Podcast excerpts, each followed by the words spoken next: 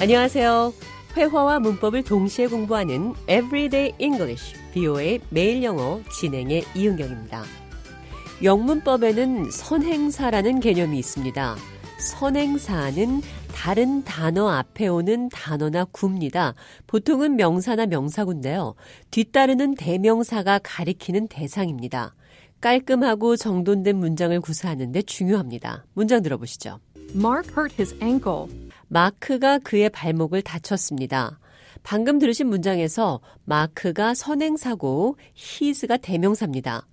이렇게 선행사는 같은 명사를 반복하는 것을 피하기 위해 사용합니다. 이번에는 문장을 들려드릴 테니까 선행사와 대명사를 찾아보시기 바랍니다. When you give candy to children, give them what they like. 어린이들에게 사탕을 줄 때는 그들이 좋아하는 것을 그들에게 주세요. 방금 들으신 문장에서 children, 아이들이 선행사고 them과 they가 대명사입니다.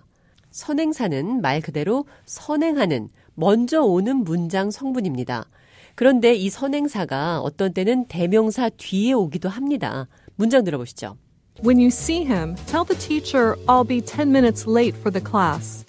그를 만나면 제가 수업에 10분 늦는다고 선생님께 말씀드려 주세요. 방금 들으신 문장에서 대명사인 힘이 먼저 나오고 선행사 teacher이 나중에 나왔습니다. 선행사는 의사소통이 매우 중요한데요. 문장을 더 명확히 만들어줍니다.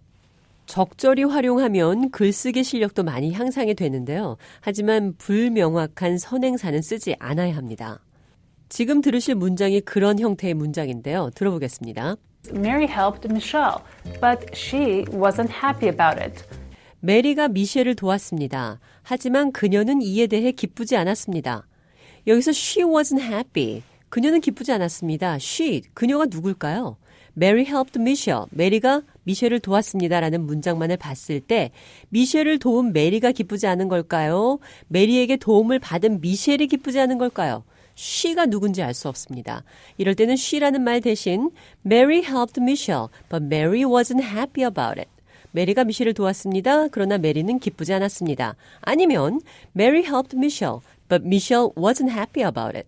메리가 미셸을 도왔습니다. 그러나 미셸은 기쁘지 않았습니다. 이렇게 이름을 써서 정확히 의사소통을 해야겠죠.